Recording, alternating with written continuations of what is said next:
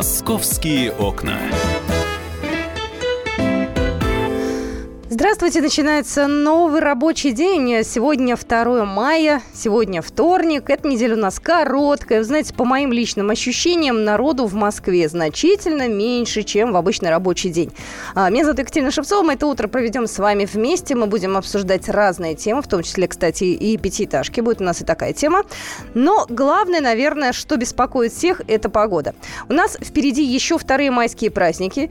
И сейчас я не знаю ни одного человека, который бы не заглядывал э, в прогноз погоды, не смотрел, что будет там на вторые майские. Это обсуждают э, в курилках, это обсуждают в офисе, это обсуждают в магазинах. Погода – это, мне кажется, одна из главных тем э, вот этих вот дней. Поэтому, наверное, самое первое, что я сегодня сделаю в своем эфире, это пообщаюсь с синоптиком. Погода. У нас на связи Евгений Шковец, ведущий специалист Центра погоды ФОБОС. Евгений, здравствуйте. Добрый день, Екатерина. Евгений, ну давайте мы сначала о хорошем, да, насколько я знаю, в Москве был поставлен очередной температурный рекорд, который будет э, зафиксирован э, в определенных источниках. Ну, э, я бы сказал, что, наверное, все-таки это не температурный рекорд, но, конечно, из ряда вон выходящий. Дело в том, что это самые высокие показатели, да, с начала весны, и они, по сути, э, то, что мы наблюдали вот э, на Первомайске, на конец апреля, это, это, конечно, температура июня, что нас всех приятно удивило. Но э, что касается перспектив, то, к сожалению, сегодня будет последний такой теплый день. А с северо-запада уже на столицу надвигается холодный атмосферный фронт, и вот вдоль него такой цепочкой, такими баранками уже выстроились мощные кучево-дождевые облака. Ну и, соответственно, Сегодня в Москве ожидаются э, ливневые дожди и, возможно, что и первые весенние грозы. Но температура успеет подняться до 20 градусов. Знаете, Евгений, все думают, а может пронесет, а может эти облака куда-нибудь сдуют, эти самые кольца, которые выстроились, они как-нибудь, не знаю, в другую сторону перестроятся. Такое вообще бывает или нет? Нет, такого не бывает. И, кстати говоря, когда вот такой классический э, пример синопийской ситуации, то этому не может помешать даже авиация, когда вот, ну, происходит засев облаков, э, рассеивание их и так далее. То есть э, при таких условиях э, это бесполезно. Поэтому э, сегодня, в общем-то, сегодняшний день ознаменуется переменами в атмосфере. Потоки начнут перестраиваться на э, северные, а значит к нам торопится полярный воздух, ну и, соответственно, температурный фон в ближайшую неделю, а может быть даже десятидневку, будет очень низкий для этого времени года. Ну, в ночные часы мы ожидаем понижения в среднем с небольшими вариациями до нуля плюс 5. В Подмосковье даже где-то могут быть слабые очень заморозки в отдельные ночи. Ну, а днем максимум это плюс 9, 14, 8, 13. В общем, это, конечно, ниже, чем положено. Ну и вполне укладывается в такие традиционные черемуховые холода. Так, э, следующий у меня вопрос, э, наверное, окончательный. Э, будут ли заморозки? Будет ли температура у нас уходить в минус ночами? Вот на майские праздники, на вторые на этой неделе. Да, в ночные часы велика вероятность того, что столбики термометров достигнут нулевой отметки. Ну, в Москве, может быть, и обойдется без заморозков, а в окрестностях Э, возможно, очень-очень слабые такие, до минус одного, минус двух в отдельные ночи. Спасибо большое. Ну что же, с погодой мы заканчиваем. Еще раз хочу поблагодарить нашего эксперта. У нас на связи был Евгений Шковец, ведущий специалист Центра погоды ФОБОС. «Московские окна». Ну и знаете, товарищи граждане, май у нас все-таки с вами будет прохладным. Ну, по крайней мере, первая половина мая однозначно у нас жаркой не будет. Поэтому сегодня вот э, день а еще пока солнечный, яркий, надо как-то им пользоваться очень активно, гулять, если есть возможность э, с детьми время проводить на улице. Потому что, еще раз напомню, завтра пойдет дождь и завтра похолодает. Давайте посмотрим, какие у нас еще праздники, какие у нас еще интересные новости впереди. Ну, да, давайте, наверное, я начну с э, самого главного. У нас э, идет активная репетиция парада на 9 мая. И мы, москвичи, уже не первый раз э, переживаем перекрытие улиц. А, значит, и у нас очередное перекрытие будет действовать 3 мая с 5 часов вечера. Завтра. Поэтому завтра, если кто-то собирается в центр города на машине, лучше передумать и сразу поехать на метро, потому что завтра движение любого транспорта, в том числе и общественного, будет перекрыто по улицам Нижние Мневники, Народного ополчения, Мневники, Звенигородское шоссе, Красная Пресня, Баррикадная, Садово-Кудринская, Большая Садовая улица, Триумфальная площадь, Тверская улица, Красная площадь, Кремлевская набережная, Боровицкая площадь, Большой Москворецкий, Большой Каменные мосты, Болотная улица, Болотная площади, Маховая улица, Воздвиженка, Новый Арбат и Новинский бульвар. А, все, э, тот же самый маршрут, который был 27 апреля, который будет еще раз перекрываться 3 мая в 5 часов вечера, после, э, вернее, завтра уже получается. И 7 мая также у нас э, будут ограничения, также будет репетиция парада. Просто об этом надо знать, и если вы собираетесь, опять же, в центр города на машине, лучше этого не делать. Но мне кажется, что все-таки пробок в эти дни будет не очень много, ибо многие москвичи все-таки взяли выходные дни, э, взяли отпуск между майскими и уехали просто такие, ну, недели на две даже. Такой полноценный отпуск у кого-то получается. Московские окна. Будьте, пожалуйста, внимательны, если у вас есть автомобиль без номера. А, многие к этому раньше относились достаточно легкомысленно, однако в столице утвердили регламент эвакуации машин без номеров.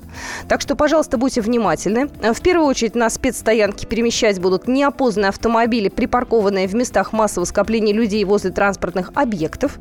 Ну, я думаю, что таких машин у нас уже не осталось.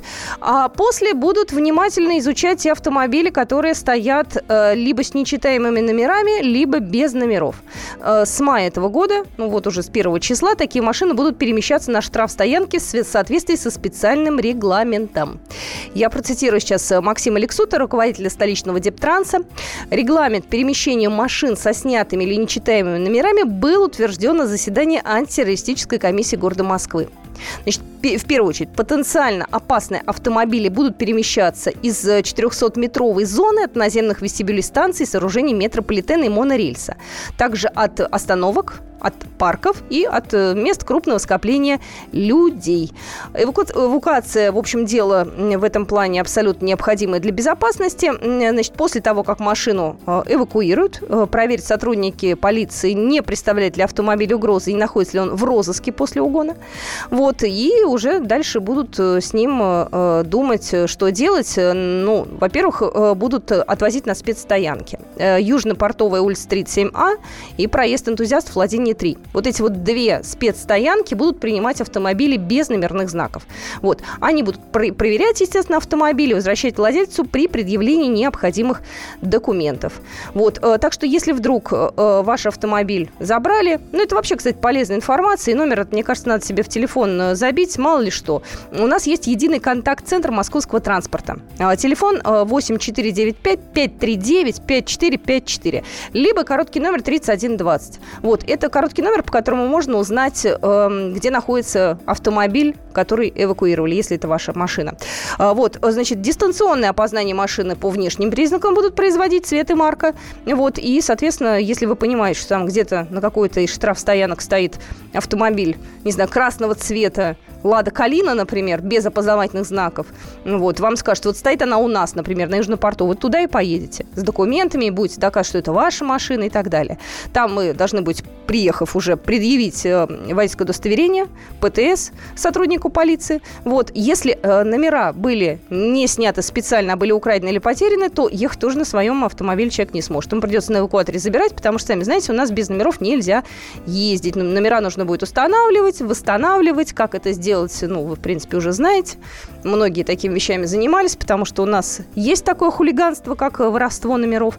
Вот, так что вот эта история теперь уже действует, поэтому если вы думали раньше, что, не знаю, сняв номер, э, встав где-нибудь на дорогой парковки вы не будете платить, ваш автомобиль просто увезут. Вот, и вам придется потом ехать туда и доказывать, что это именно ваша машина. И вот подумайте, стоит ли, не знаю, цена в 100 или 200 рублей вот таких вот э, не очень приятных э, телодвижений. Вот такая вот история. Ну что ж, у нас осталось уже не так много времени до конца первой части. Уже Павел Клоков готовится ко мне сюда прийти в эфир, корреспондент московского отдела, и мы с Пашей поговорим о том самом злополучном рейсе из Бангкока в Москву, о том самом происшествии. У нас будет и пострадавшие, мы и у летчика узнаем, как это вообще бывает, что это за воздушные ямы такие, почему люди получили такие сур- суровые травмы. Обо всем об этом вы можете почитать и на нашем сайте kp.ru, но вы можете послушать в программе «Московские окна» буквально через две минуты. Мы скоро вернемся. «Московские окна».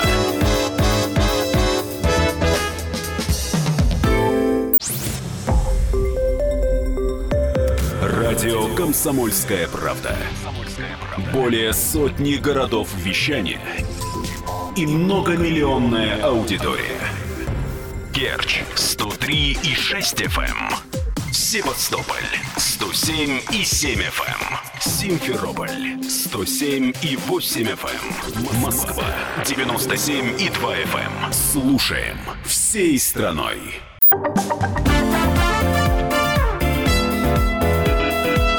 Московские окна. Здравствуйте, мы продолжаем нашу программу «Московские окна». Меня зовут Екатерина Шевцова, я сегодня с вами этим утром. И у нас в студии появился спецкор московского отдела Павел Клоков. Паша, здравствуй. Да, Катя, привет. И я вам сейчас предлагаю узнать некоторые моменты. Может быть, вы даже и не погружались в эту историю, хотя она может случиться с каждым. Э, произошло ЧП на рейсе э, Москва-Бангкок достаточно серьезная, потому что люди попали в воздушную яму и, в общем-то, получили достаточно серьезные травмы. Это так достаточно коротко я озвучила тему, но вот Паша в нее погрузился и все выходные изучал э, подробности, нюансы э, этого происшествия. Давай начнем с того, откуда вылетел рейс, куда он летел, в какое время он вылетал, какой авиакомпании и все остальное, Паша. Да, Катя, он вылетел вечером из Москвы, Шереметьево, по-моему, в сторону Бангкока. А, рейс, значит, Boeing 777. А, это большой, огромный самолет пассажирский. 300, а, там, по-моему, 50 пассажиров рассчитан на такое количество. На борту находилось 313 пассажиров. В основном это наши соотечественники, которые полетели отдыхать в Таиланд, да, майские праздники. А, ну, поначалу эта новость большого ажиотажа не вызвала. Новость о том, что ну, самолет попал в зону турбулентности, потому что в авиации такое явление случается практически каждый день. А, правда, члены экипажа об этом заранее предупреждают обычно, что мы приближаемся к зоне турбулентности. Просьба занять свои места, места и, и пристегнуться, ремнями безопасности. Да. Слушай, мы с тобой прям хором. Да, пилоты знают об этом тоже не понаслышке, там, не по карте, а с помощью специальных приборов, которые умеют определять вихревые потоки ветра. Угу. Что такое тур турбулентность? Это ну, как ты уже сказала, воздушная яма. Но вчера меня специалисты отругали, сказали, не надо говорить воздушная яма, почему-то не любят этого выражения. Это а, масса воздуха различной плотности, различной э, скорости движения, различной влажности. То есть, например, почему вот говорят, что в грозу летать не рекомендуется, потому что из сухой атмосферы, из сухого воздуха самолет попадает э, во влажные да, потоки воздуха, где совершенно другая масса и плотность, и происходит вот эта вот эта тряска. То есть, когда самолет летит и видит перед собой тучки, это так же, как для водителя кочки. То есть самое лучшее летать э, по ясному небу, да. Но это для всех идеально, да. но такого же не бывает. Но в чем, в чем, э, значит, интерес, э, в чем интересность этого случая? В том, что небо как раз было ясное. Это была ночь, вот ночь на 1 мая, было тепло, э, не было ни тучки, все шли по приборам, все хорошо. Скажи, пожалуйста, а где возникла эта зона турбулентности? То есть, э, ну, расстояние от Москвы до Бангкока, это, в общем-то, приличное расстояние. То есть, это было где-то ближе к Москве, это было посередине, это ближе уже к Таиланду было. Это было уже на подлете к Бангкоку. Угу. То есть, уже э, с, э, с трех сторон была суша, то есть они вот уже так подлетали к суше, и только вот э, сзади была вода. И они, э, ну, до суши оставалось ну, скажем так, оставалось лететь 40 минут из 9 часов пути. То есть они уже почти подлетали. Я вчера связывался, значит, с пострадавшими. Угу. Вот женщина Татьяна мне рассказывала. А, мы уже поспали неоднократно, некоторые, но все-таки лететь весь день. А давай мы ее услышим сейчас, потому что вот э, прямо сейчас в нашем эфире Татьяна Девисьян, э, пострадавшая как раз в этой зоне турбулентности, расскажет, э, в какой момент произошла вот эта вот э, неприятность, да, когда появилась эта зона турбулентности, потому что, опять же, на подлете к Бангкоку это люди уже были практически расслаблены. Если мы берем ночь, то уже и спать кто-то хотел, кто-то, может быть, даже спал. Вот конкретно что говорит э, пострадавший в этой истории? Спали, ну, кто-то спал. Я смотрела фильм, потом нас покормили, потом принесли попить.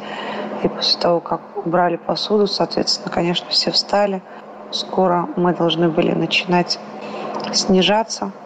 И резко, абсолютно непредсказуемо, очень сильно тряхануло, я бы даже сказала, не тряхануло, а самолет просто падать начал.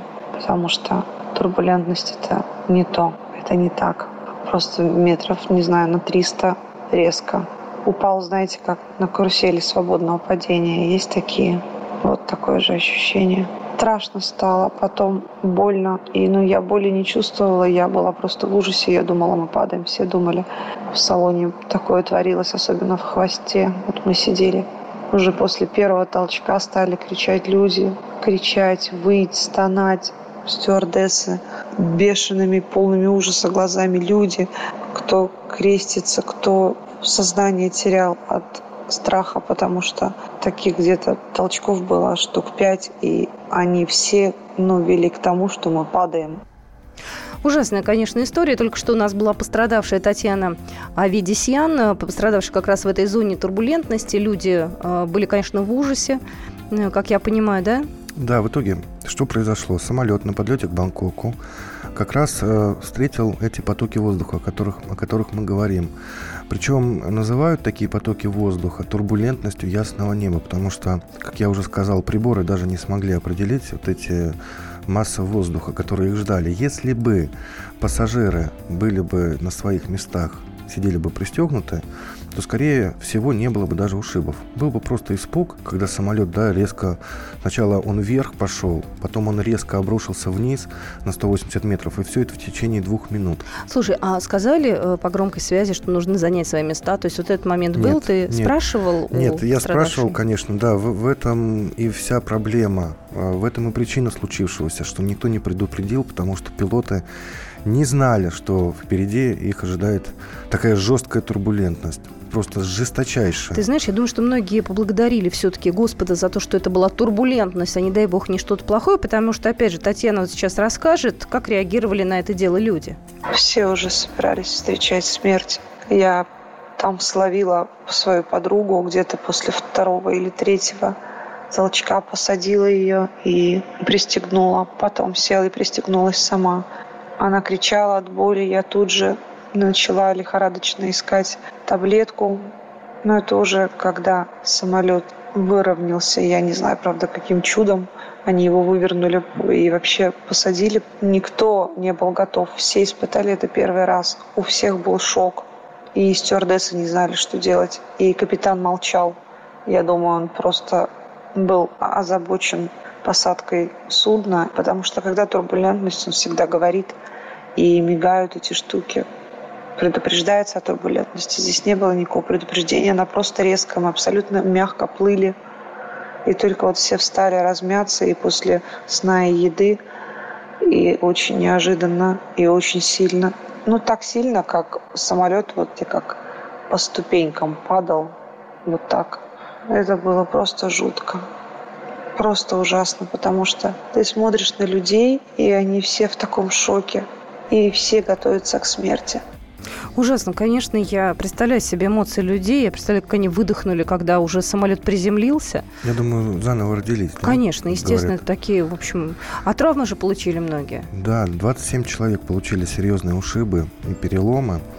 17 а из них находятся сейчас в больнице а, тайской, в Бангкоке. Угу. Ну, это госпиталь очень приличный, Вчера я связывался с другими пострадавшими, которые там находятся. Угу. Они рассказали, что там все чисто стерильно, тайцы просто бегают вокруг них, заботятся о них, о них. Сделали всевозможные снимки, готовят операции многим, у кого переломы. Вот женщина, с которой я общался, у нее перелом бедра, э, сложная операция предстоит. Ну, она довольна обслуживанием.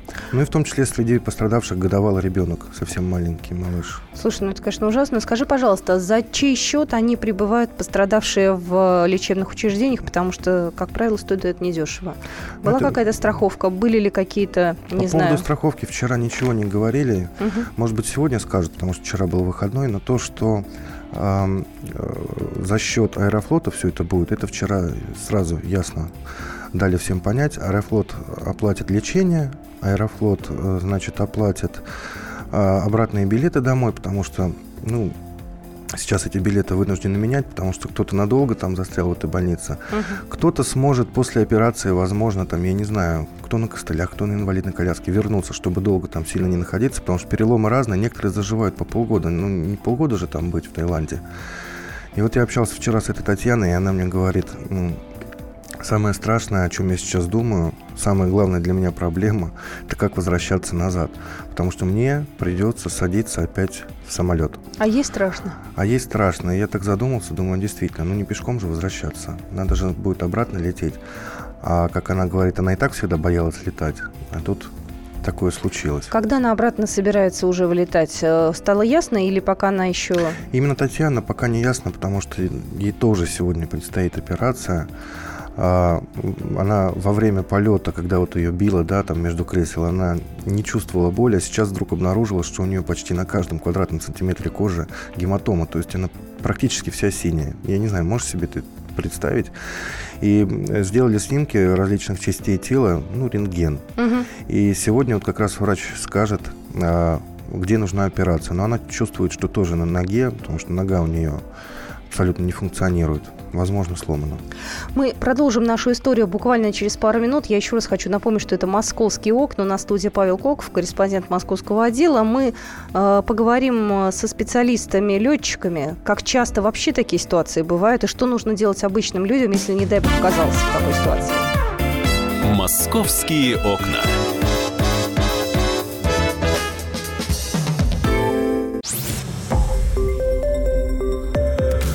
Радио «Комсомольская правда».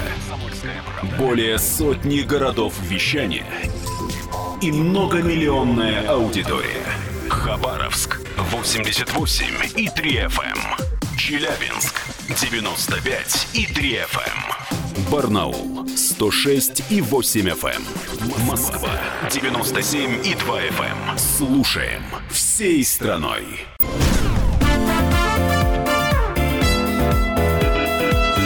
Московские окна. Продолжаем нашу программу. Это «Московские окна». Меня зовут Екатерина Шевцова. Сегодня 2 мая. На всякий случай напоминаю тем, кто потерялся во времени, потому что эти долгие праздники, они, конечно, немножко расслабляют. У нас э, несколько рабочих дней, а потом опять э, будет э, долгий, так скажем, загул на 4 дня. И, кстати, многие москвичи, не только москвичи, предпочли на эти выходные дни взять отпуск. Причем за свой счет несколько дней, чтобы взять вот две недели где-нибудь отдохнуть. Какая-то часть людей улетела 1 мая ночью в Бангкок. И произошло такое ЧП, котором сегодня рассказывает в нашем эфире Павел Клоков, корреспондент московского отдела. Да, всем доброе утро еще раз. Говорим мы о самолете, а, а точнее о рейсе Москва-Бангкок. Это Boeing 777. Большой, огромный самолет, который вчера ночью угодил в зону турбулентности. Причем среди ясного неба. То есть ни приборы не показали то, что э, их ждет впереди.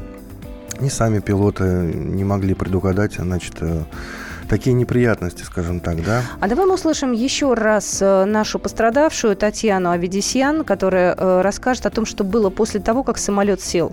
Насколько оперативно отработали э, тайские власти, да, потому что, ну, в общем-то, многим необходима была помощь, причем оперативно. Давайте услышим, как эта история, ну, по крайней мере, на земле завершилась. Мы сели, приехала не очень быстро, но приехала тайская скорая, они тут начали очень медленно суетиться, очень медленно. А у многих были носы там разбиты просто. Они что-то бегали, давление мерили. Тут чего-то лед прикладывали, когда надо было быстрее увозить. То есть люди в крови, люди... Моя подруга вся в крови.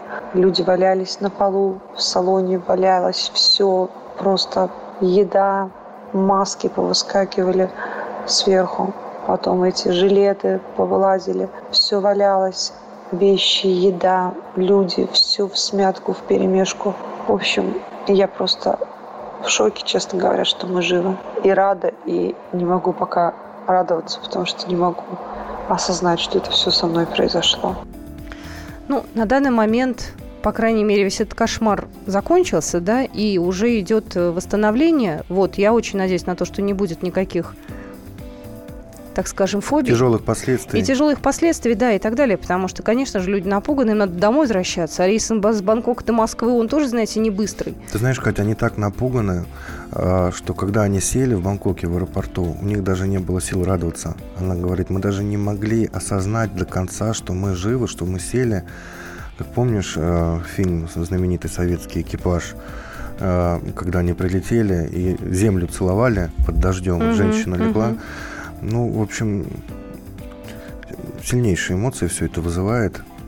Хотя среди летчиков, э, ну как, вот в их среде говорят, что турбулентность как явление это довольно распространенная э, вещь, называют ее болтанка.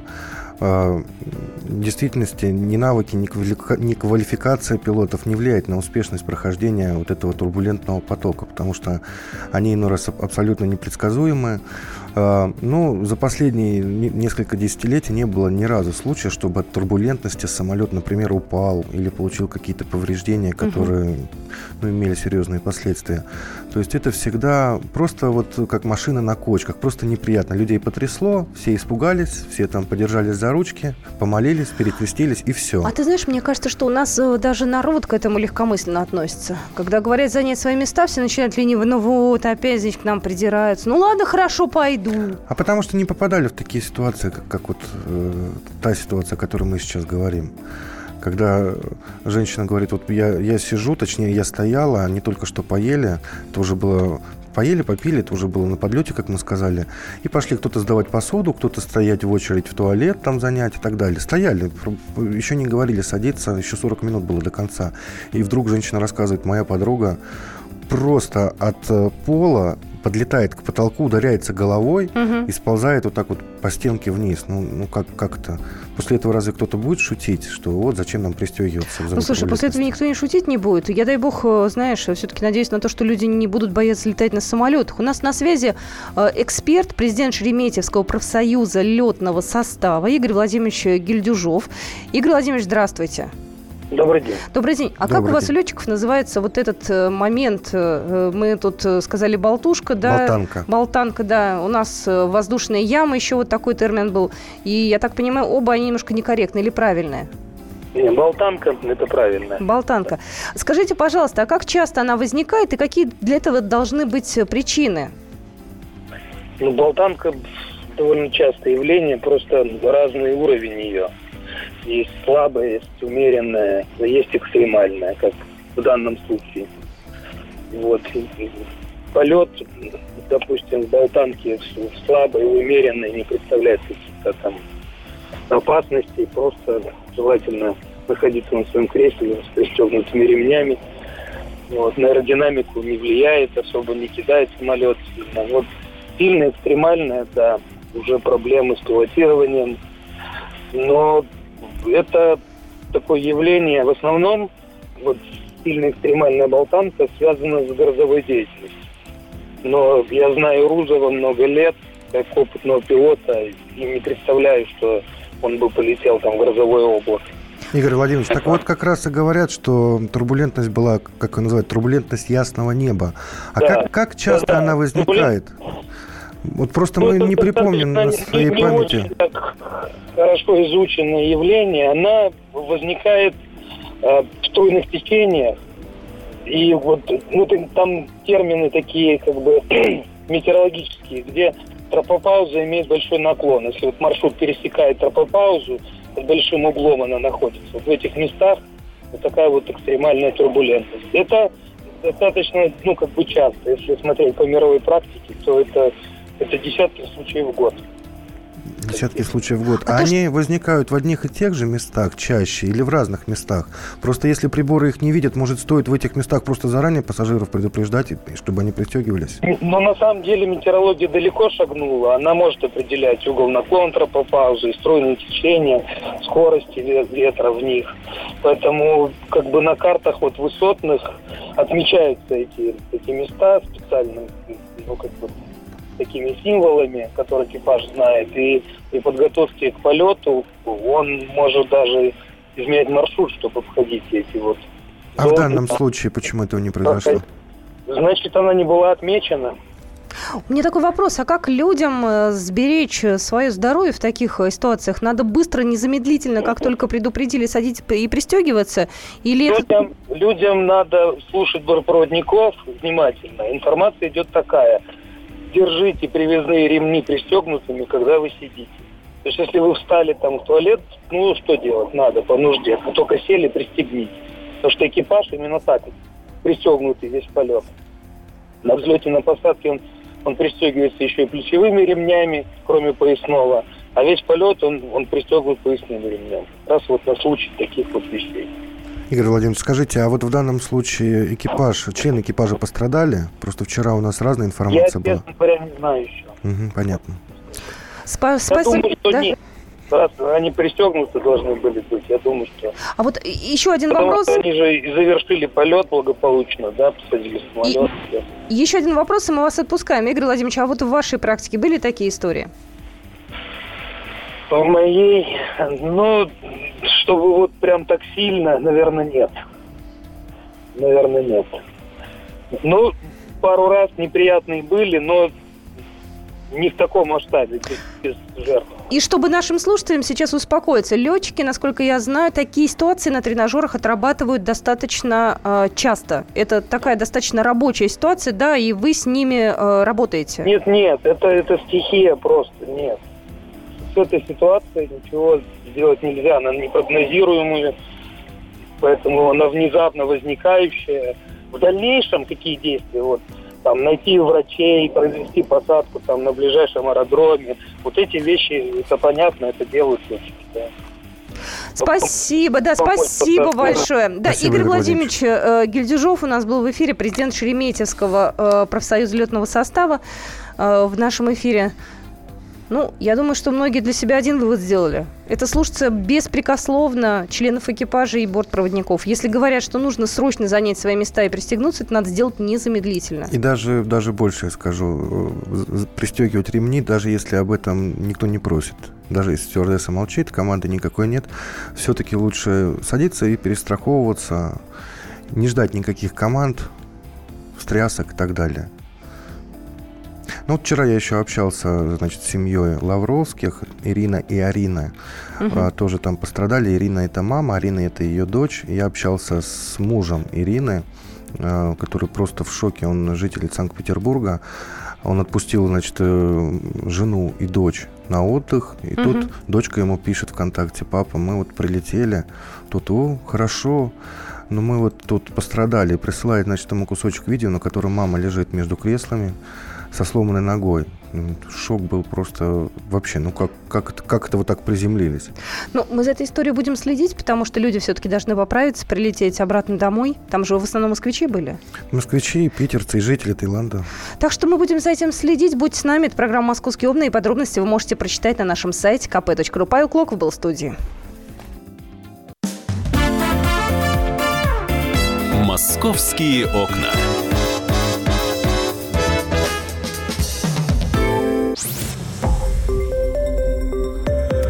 Радио «Комсомольская правда». Более сотни городов вещания и многомиллионная аудитория. Челябинск 95 и 3 FM. Керчь 103 и 6 FM. Красноярск 107 и 1 FM. Москва 97 и 2 FM. Слушаем всей страной.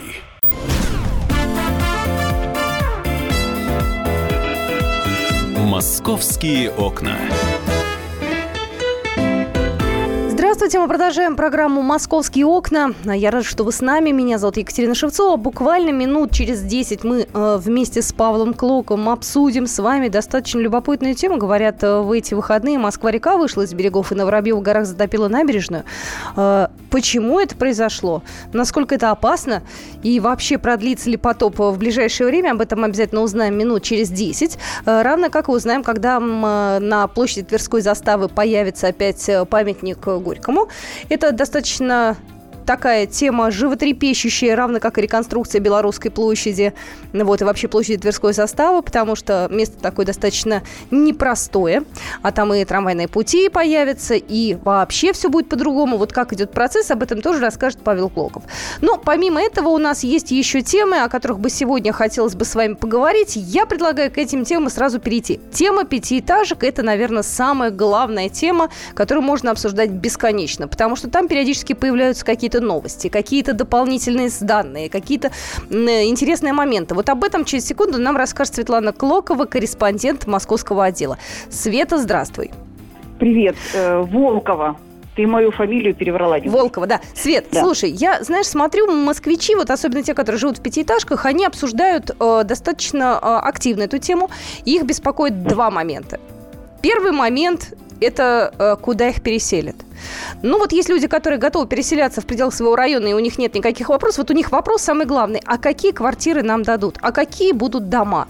Начинают какие-то слухи запускать, что вот, дома будут неудобные, некрасивые, квартиры будут маленькие, еще меньше, чем ваши, которые были в пятиэтажках. Люди начинают паниковать. Вот мы можем сейчас хотя бы сказать, какие дома придут на смену пятиэтажкам? Есть какое-то понимание сейчас вот в этом процессе? Э, конечно, понимание есть, потому что такие дома уже последние два года в Москве строят. И они уже, как говорится, стоят живьем, можно их посмотреть. Они есть в Хамовниках в центре Москвы, они есть на юго-востоке Москвы, э, и еще в некоторых районах Подмосковья ближнего, э, в общем-то, уже строятся. Поэтому э, столичные власти представляют уже, какими это будут дома и какие-то будут квартиры. Э, прежде всего, это будут э, микрорайоны небольшие, э, примерно из групп домов там по 5-6 домов, чтобы у них получался э, приватный закрытый дворик. Вот эти вот маленькие аккуратные дворики будут... Э, э, закрыты для машин, э, даже жильцы не смогут там парковать свои автомобили. Для этого построят э, подземные паркинги рядом с домами. Но сразу говорюсь, э, подземные большие паркинги и э, отдельно стоящие наземные, они будут за деньги. То есть там придется либо арендовать э, место, машиноместо, либо покупать, но пока еще неизвестно, сколько это будет стоить. А, плюс еще будут параллельно э, рядом с домами вдоль улицы бесплатные парковочные места, ну, по типу таких, как сейчас в зонах платной парковки для резидентов, то есть для местных жителей, они бесплатные. А что касается домов, то дома будут построены по новым проектам. Это как монолитные, так и панельные дома. А, главная их фишка в том, что это энергоэффективные дома, то есть в них специально будут использоваться трехслойные панели для стен, а, которые помогают экономить э, энергию, тепло. А, плюс еще в каждом доме поставят специальный такой прибор, автоматический, автоматический прибор учета э, тепла и электричества, который будет в зависимости от погоды на улице регулировать подачу температуры э, отопления отопления и горячей воды в квартирах. То есть, если будет, допустим, такая погода, как сейчас, угу. вот сейчас жарят батареи со страшной силой, хотя уже тепло, казалось бы, да, угу. и вот, вот эта система будет уже автоматически сама сбавлять батареи. То есть, вот те, у кого сейчас а такие дома уже есть, стоит вот эта автоматическая система, они уже сейчас себя комфортно чувствуют в квартире и не переплачивают, что самое важное, за коммунальные услуги. То есть, будет такая экономия за счет вот этого энергоэффективного прибора. А, плюс э, уже известно, что квартиры будут сдаваться э, переселенцам из пятиэтажек с чистовой отделкой комфорт-класса. Это значит, что в квартире будет уже полностью сделанный ремонт, э, будут стоять э, межкомнатные двери везде, естественно, и квартирная дверь. Балконы будут застеклены, и на них будет сделана снаружи на фасаде специальная ниша под кондиционер, чтобы ничего не висело, никакие э, провода, там, приборы не нужны. То есть специальная будет э, коробочка такая, куда можно поставить кондиционер. Э, сама квартира будет в светлых тонах отделана. На полу будет ламинат, в мокрых зонах плитка. На балконе, кстати говоря, тоже керамическая плитка на полу. На окнах стекло стеклопакеты, которые защищают от шума и пыли. Ну и, и в санузлах, и на кухне, а, что важно, а, будут стоять уже и раковины со смесителями в, сан, в санузле унитаз, ванна, а на кухне еще электроплита, Свет, тоже Свет, энергоэффективная. Извини, я сейчас вклиню. Знаешь, нас кто-нибудь слушает, сейчас говорит, ага, поставит нам плиту, поставит э, смесители самые дешевые, выберут обои самые некрасивые. Вот скажи, пожалуйста, по какому принципу выбирают качество отделки и вот эти все э, необходимые для дома элементы? Ну, так было раньше, я свидетель тому, потому что я в такую квартиру переселялась, которая сдавалась по муниципальному городскому заказу после расселения пятиэтажек. И я знаю, что да, действительно, тогда это были очень э, скромные материалы, очень скромные. Э, в полах не было никакого, естественно, ламината, а в большинстве комнат был линолеум ужасно положенный. И санузлы, конечно, были страшные, плитка была страшная. Откровенно говорю, плита была тоже не самая лучшая. А, сейчас, во всяком случае, вот обещают нам мэрии, что отделка будет э, высокого уровня, не такая, как была раньше. Ну, я так думаю, что, наверное, судя по тем проектам, которые сейчас показывают столичном правительстве, их можно посмотреть на нашем сайте kp.ru, эти картинки. Э, отделка действительно будет хорошего качества, и плита должна быть э, уже цивильная, да, она электрическая, естественно, потому что новые дома будут э, без газа, это будет электрическая плита. И все смесители, и все фурнитура на дверях, и все, что будет сделано в квартире, оно должно быть высокого качества. Плюс обои, они будут под окраску. То есть при желании ага. человек, да, человек может э, эти обои перекрасить так, как ему заблагорассудится, как он хочет это сделать, хотя сразу э, предупреждаю всех, что отделка будет в светлых тонах, такой цвет ваниль легкий, приятный глазу. Никаких ярких, вычурных, кричащих оттенков там не будет. Ну и, соответственно, все будет уложено как нам обещают, аккуратно, потому что все-таки э, застройщики э, будут давать гарантию на свой ремонт, на, свою, на свои новостройки два года. То есть в течение двух лет со дня сдачи заселения дома компания, которая будет строить дома, будет обязана устранять все неполадки за свой счет. То есть говоря. люди То есть, смогут да. взять и заехать буквально в течение да. короткого времени. Потому ну, что... Обычно это с момента, когда выпускается распоряжение префекта округа о том, что дом будет расселяться, и до момента, когда люди въезжают в новые квартиры, проходит примерно полгода. А, То вот есть, если, если время, есть желание да. сделать ремонт, его можно сделать только быстро?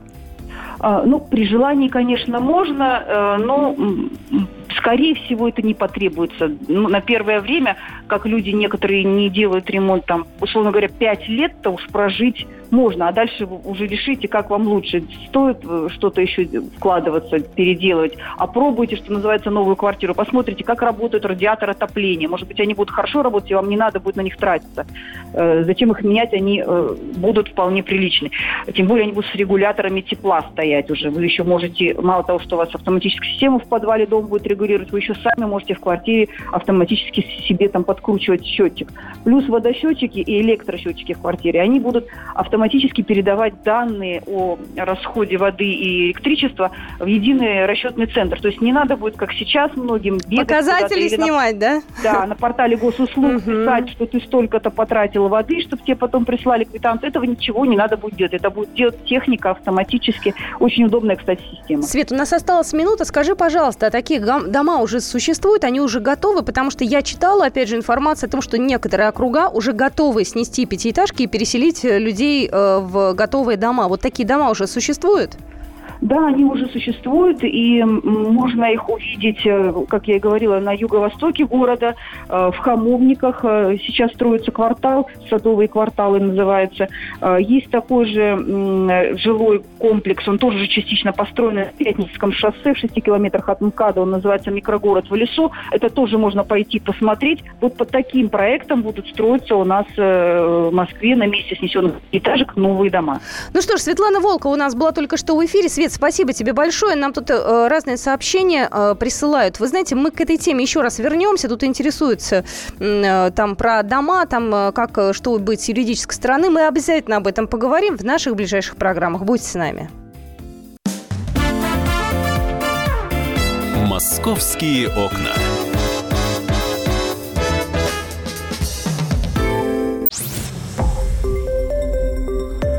Радио «Комсомольская правда».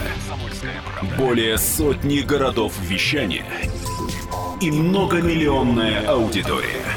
Хабаровск 88 и 3 FM. Эм. Тюмень 99 и 6 FM. Эм. Кемерово 89 и 8 FM. Эм. Москва 97 и 2 FM. Слушаем всей страной.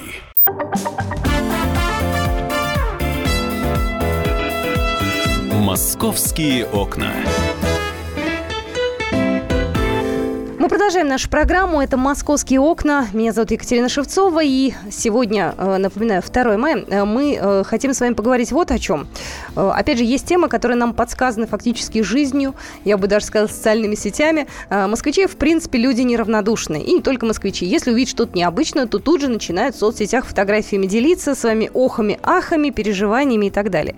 И вот в одной из групп я увидела фотографию Воробьевых гор, набережной в районе Воробьевых гор, которую затопило. И вот, естественно, люди начинают переживать, говорить, как так, почему, что случилось, э, беда-беда. Ну и всячески, значит, нагонять панику. Я эту тему как узнала, как увидела, я тут же позвонила Павлу Клокову. Паша у нас э, такие темы любит разбирать, корреспондент московского отдела. Да, Катя, привет, обожаю. Погрузился по полной Просто программе. это самая любимая моя тема. Слушай, ну перестань. Ну, правда, если какие-то нештатные ситуации, то тут же ты, в общем-то, идешь разбираться, да, потому что, ну, знаешь, не часто у нас, извините, э, набережную в районе Воробьевых гор затапливает. Правда, это, это такой форс-мажор, когда там лавочки.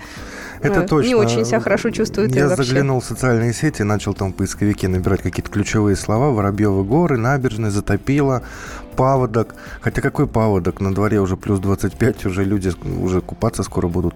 А, в шортах ходят и майках. А, люди просто не совсем разбираются до конца. Они увидели то, что идет какой-то да, поток поднятия воды, и начинают поднимать, может быть, не панику, но какое-то может быть, волнение да, может быть, да, да, и не вой, волнение, волнение. Угу. Вот Москва-река поднялась на 2 метра, идет затопление, все, всем конец, спасайтесь, кто может. При этом, конечно, молодежь э, делает селфи на фоне этой водички, сидят на лавочке на спинках, угу. это вот эти скамейки, которые со спинками. Угу. То есть на самой скамейке уже не сядешь, потому что там вода внизу. Э, по тротуару там тоже не пройдешься, по набережной. Но я могу сказать, что не Ленинская. только Воробьевы горы еще затопило, еще в районе Кунцево тоже река вышла из берегов, там затопило, затопило дорожки, там такие красивые сходы к воде есть, вот тоже там э, вода и лавочки тоже где-то подтопило. И все задачиваются одним вопросом, почему? Вот. Но, кстати, на данный момент все уже вот эти неприятные моменты устранены, все чисто, аккуратненько, лавочки чистые и так далее. Но, опять же, один вопрос, почему? Кстати, объяснение э, довольно простое оказалось. Э, просто-напросто э, специалисты чистят реку таким образом от э, ила после, зимы, да, после осени прошлой, э, от грязи, от мусора. Они закрывают плотину на юге Москвы, потом открывают ее, и уровень воды поднимается, течение увеличивается, и, значит, таким образом происходит очистка. Ну, вот мы, кстати, вот эти вопросы сейчас адресуем нашему эксперту. У нас э, Данил Давыдов на связи, Диггер.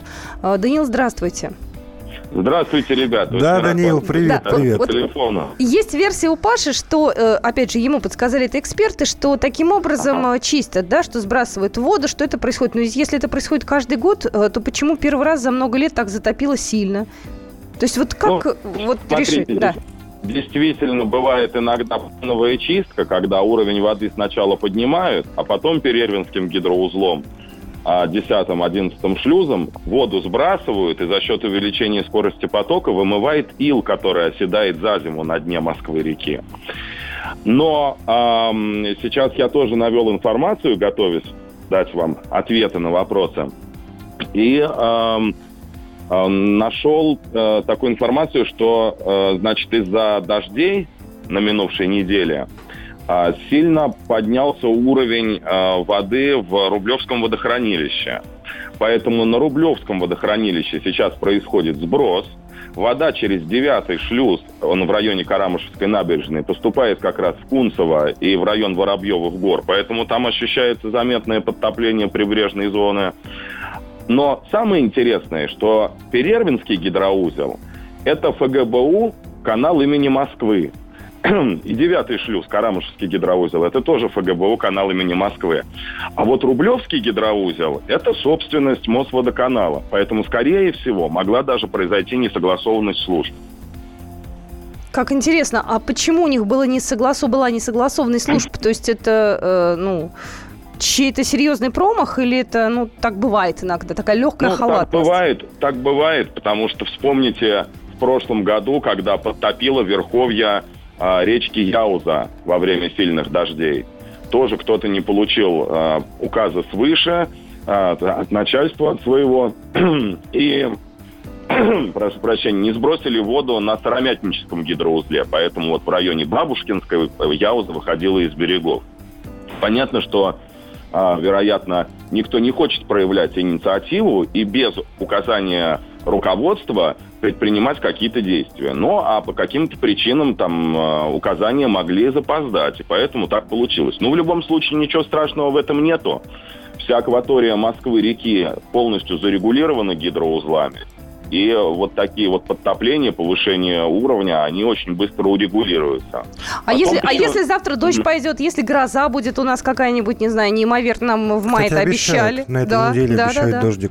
Но это ближе к концу недели. Я да. думаю, что все-таки в считанные часы э, ситуация будет решена. Потом мы, знаете, что с вами не должны еще забывать? что в Москве же работают ГЭС, это Карамышевская гидроэлектростанция, это Перервинская гидроэлектростанция. Я не инженер, я не могу себе представить, как, допустим, внезапный сброс воды может отразиться на выработке электроэнергии для столицы.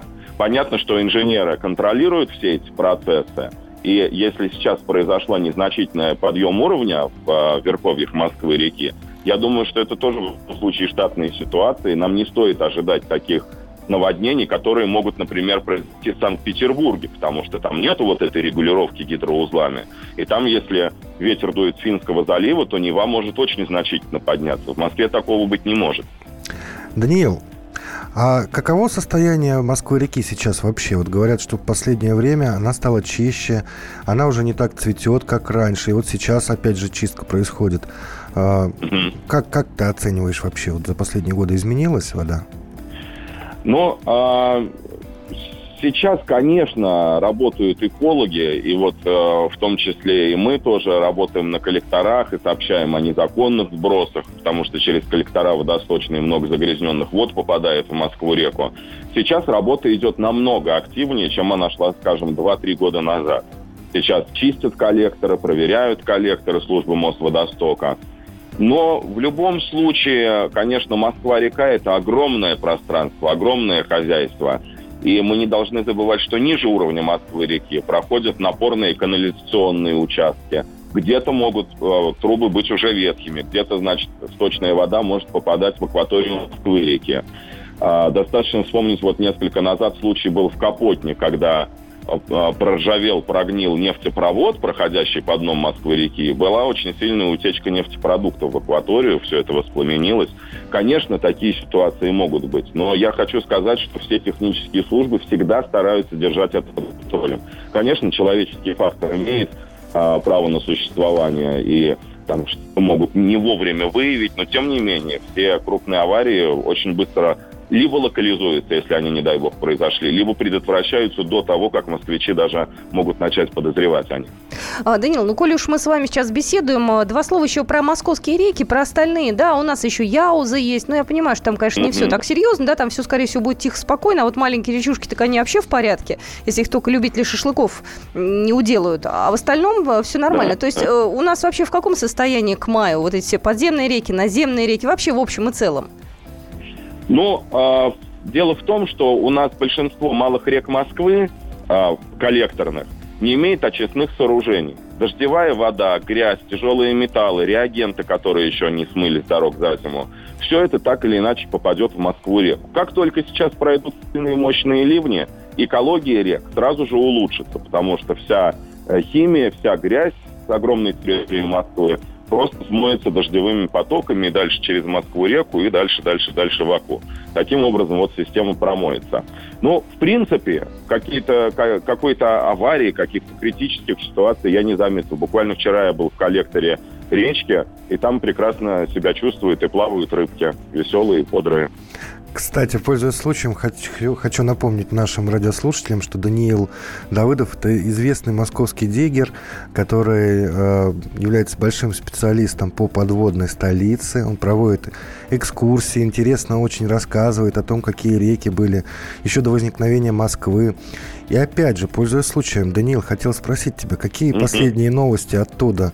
Вот у тебя продолжаются экскурсии, люди приходят, ты продолжаешь, значит, бороздить эти подземные просторы. Что новенького? Обязательно. Обязательно.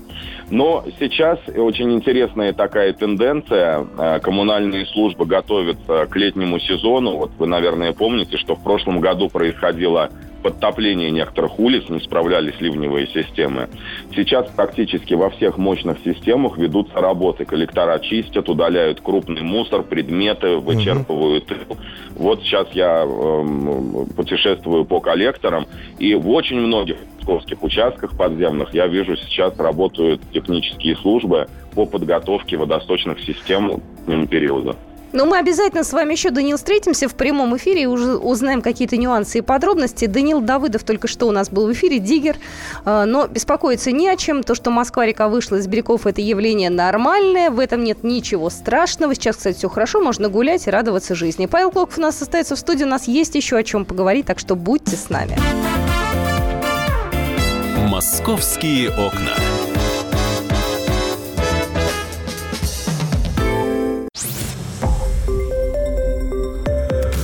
Радио «Комсомольская правда». Более сотни городов вещания и многомиллионная аудитория. Ставрополь 105 и 7 FM. Эм. Севастополь 107 и 7 FM. Эм. Калининград 107 и 2 FM. Эм. Москва 97 и 2 FM. Слушаем всей страной.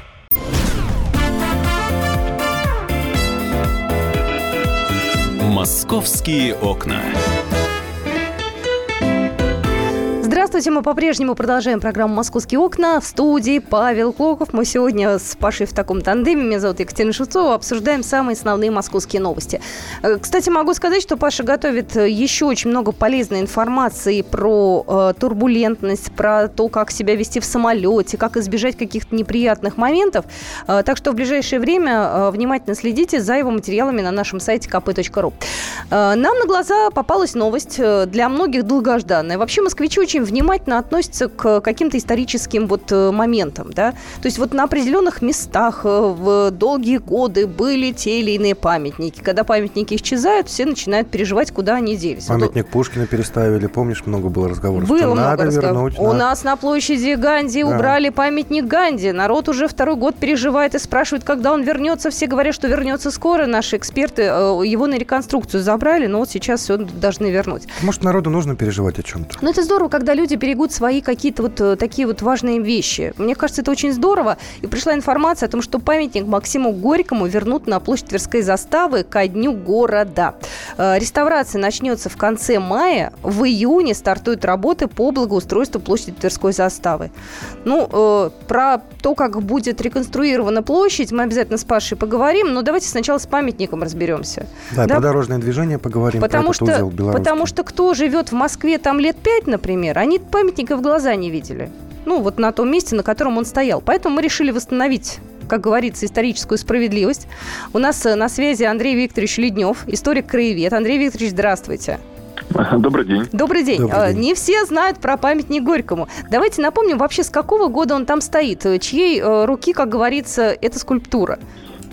Да, ну это место такое довольно э, какое-то странное, потому что э, довольно значительные памятники там э, появляются и потом э, с удручающей регулярностью исчезают, потому что до появления там памятника Горького то стояла триумфальная а, арка, триумфальные ворота, э, э, памятник 1812 года, они исчезли в 1936 году в рамках реконструкции. Должны были вернуться на место, но так и не вернулись. Только благодаря э, Гагарину в 60-х годах они были восстановлены на новом месте из железобетона на э, Кутузовском проспекте. С памятником Горького похожая история. Э, его создавал э, замечательный советский скульптор Иван Шадр, Вообще-то он был Иван Иванов, но а, быть Ивановым было как-то скучновато. Он стал Шадером по имени а, родного города Шадринска. Вот. И он, а, это автор а, а, замечательного а, такого а, такой скульптуры а, «Булыжник. А, оружие пролетариата». Это автор а, а, той скандально знаменитой девушки с веслом, которая была в 1934 году поставлена в парке Горького и немедленно убрана, потому что настолько была эротичная, что с советской моралью ну, никак не сочеталась. Вот. И э, он в 1939 году э, сделал э, э, э гипсового Горького, э, э, но установить его сам не успел, потому что в 1941 году перед войной умер. И великая Вера Мухина, э, ну, все знают ее рабочую колхозницу, да -да. рабочую колхозницу, все знают э, э, ее Чайковского перед консерваторией. Она уже в годы войны работала над Шадринским Горьким, и только в 1951 году, уже после войны, он был установлен на площади Э, тогда э, Белорусского вокзала. И, в принципе, он был поставлен как бы к месту, потому что там завершалась главная улица Москвы, которая тогда носила имя пролетарского писателя, она была улица Горького. Да. А, э, в 2005 году при очередной реконструкции площади памятник исчез. Сначала он валялся на земле в нынешнем парке Музеон, и надо сказать, что успел пострадать. Его, конечно, наверное, к установке отреставрируют, но у него даже возникла довольно серьезная трещина на боку, то есть это было очень грубо, конечно, по отношению к э, э, шедевру двух таких великих мастеров. Потом его все-таки поставили вертикально, и он э, всем знаком как э, принадлежность этого такого довольно забавного э, э, э собрания э, как бы э, казненных, сосланных э, э, изваяний в парке музеон. Вот вы верно вот, сказали сосланных, да? У меня такое ощущение, что оттуда извините, уже памятники не возвращаются, как правило. Да, ну вот однако же ведь есть шанс, что э, Горький вернется. Э, я не, небольшой поклонник, конечно, этого, э, так сказать, э, э общественного деятеля и дом не я один, но в принципе э, возвращение его на родное место я считаю, э, было бы делом очень э, э, разумным и оправданным, потому что это было бы хотя бы напоминанием, во-первых, о том, что когда-то Тверская была улицей Горького, это все-таки огромная эпоха, а, а во-вторых, все-таки это блестящая работа с художественной точки зрения на фоне тех изваяний, которые иначе как металлоломом и мусором на улице города не назовешь, это, конечно, все-таки настоящее высокое искусство. Так что будем надеяться, что все получится. Спасибо большое. А, у нас на связи был Андрей Викторович Леднев, историк-краевед. А, ну, знаете, я-то помню то время, когда улица Тверская была улицей Горького, и станция метро была Горьковская а не Тверская, зелененькая была Горьковская. Ну и вообще вот эти все, конечно, э, отпечатки соцреализма на улицах центрального города, да, они были частью нашей жизни. Ну, я ничего не имею в виду сейчас э, против того, что происходит, я и к этому тоже отношусь вполне лояльно. Но вот когда памятник вернется, мне кажется, все станет на свои места. Вот к нему можно по-разному относиться. Кому-то он нравился, кому-то он не нравился, но это некая ключевая фигура. Да? По крайней мере, это не Сталин, чтобы ну, так спорить. Да, Алексей Максимович, он что? у рта. Наш писатель да, великий, ну не великий, там кто уж как относится к литературе, вот, но это определенная эпоха, определенная личность. Вот, я э, хочу два слова попросить тебя рассказать про реконструкцию вообще Тверской заставы, там же трамвайчики поедут. Да, э, продолжая тему этого, значит, э, пятачка, точнее, это не пятачок, это площадь Тверской заставы.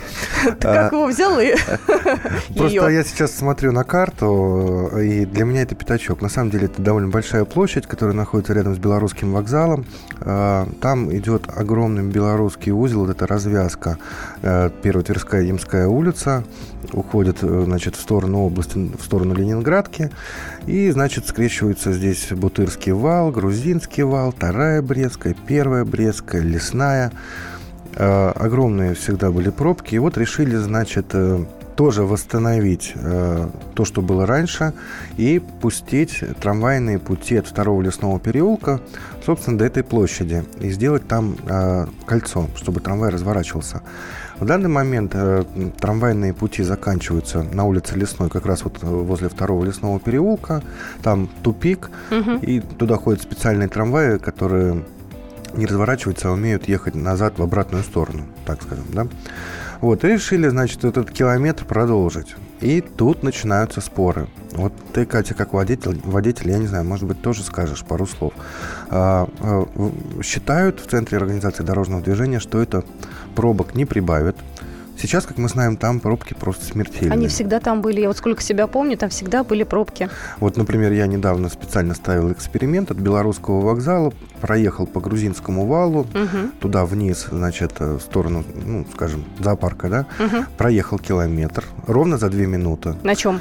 Ну, та- такси, знакомый таксист, он же активист такой, против нелегала выступает. Угу. Мы развернулись, и назад до этой развязки, да, до первой Тверской Ямской мы ехали почти 40 минут. Две минуты в одну сторону, ну, собственно говоря, в сторону зоопарка мало, меньше людей едет. Мгм. Все едут на Тверскую Ямскую, либо ехать поворачивать в центр Мгм. направо, либо в сторону области уходить на Ленинградку.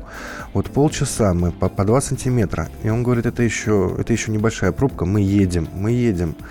Обычно там просто стоишь и все, стоишь, делаешь свои дела, звонишь там домой, смотришь телевизор, музыку слушаешь, Ну и вяжешь. очень-очень нервничаешь, потому что это все-таки такое очень э, неприятное ощущение, да, когда ты по миллиметру продвигаешься, особенно если мы добавим к этому э, приключению какой-нибудь э, условный декабрь, нечищенные дороги, Выхлопные газы, да, печка. и, соответственно, здесь все очень неприятно. Слушай, а ты не знаешь разворот, который там был раньше, э, для того, чтобы, ну, то есть там едешь по Ленинградке в сторону центра, да, можно было развернуться с помощью, конечно, титанических усилий и поехать в сторону области. Вот разворот-то оставят или нет? Потому что очень многие переживают.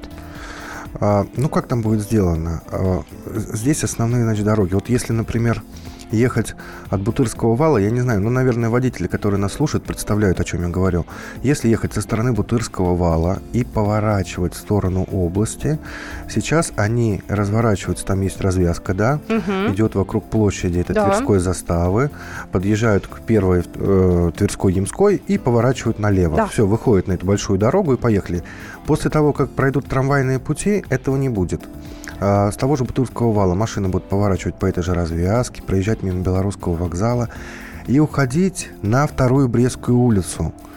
Вот я... Она я- маленькая. Она маленькая. Я убежден, что водители понимают, о чем я, Я говорят. понимаю. И чтобы уехать в сторону центра и выйти на первую э, Тверскую Ямскую, им нужно доехать до Большой Грузинской и, значит, повернуть налево. Там очень узенькая улица. Мне водитель говорит, вы представляете, что там будет с таким потоком автомобилей? Но мы очень надеемся на то, что все-таки Центр организации дорожного движения э, все варианты просчитает очень хорошо, и новая схема будет для нас, товарищи водители, понятна, удобно, и не будут там э, стоять автолюбители в пробках. Вы можете подробности все почитать на нашем сайте kp.ru. Там все, что вот сейчас Паша вам попытался словами рассказать, очень наглядно изображено на схеме. На этом мы программу «Московские окна» на сегодня заканчиваем. Я с вами встречусь завтра, как обычно, в 11 часов утра, так что до завтра.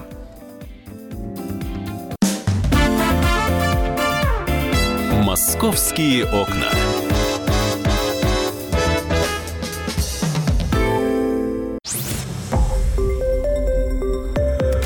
Радио «Комсомольская правда». Более сотни городов вещания и многомиллионная аудитория. Иркутск 91 и 5 FM. Красноярск 107 и 1 FM. Вологда 99 и 2 FM. Москва 97 и 2 FM. Слушаем всей страной.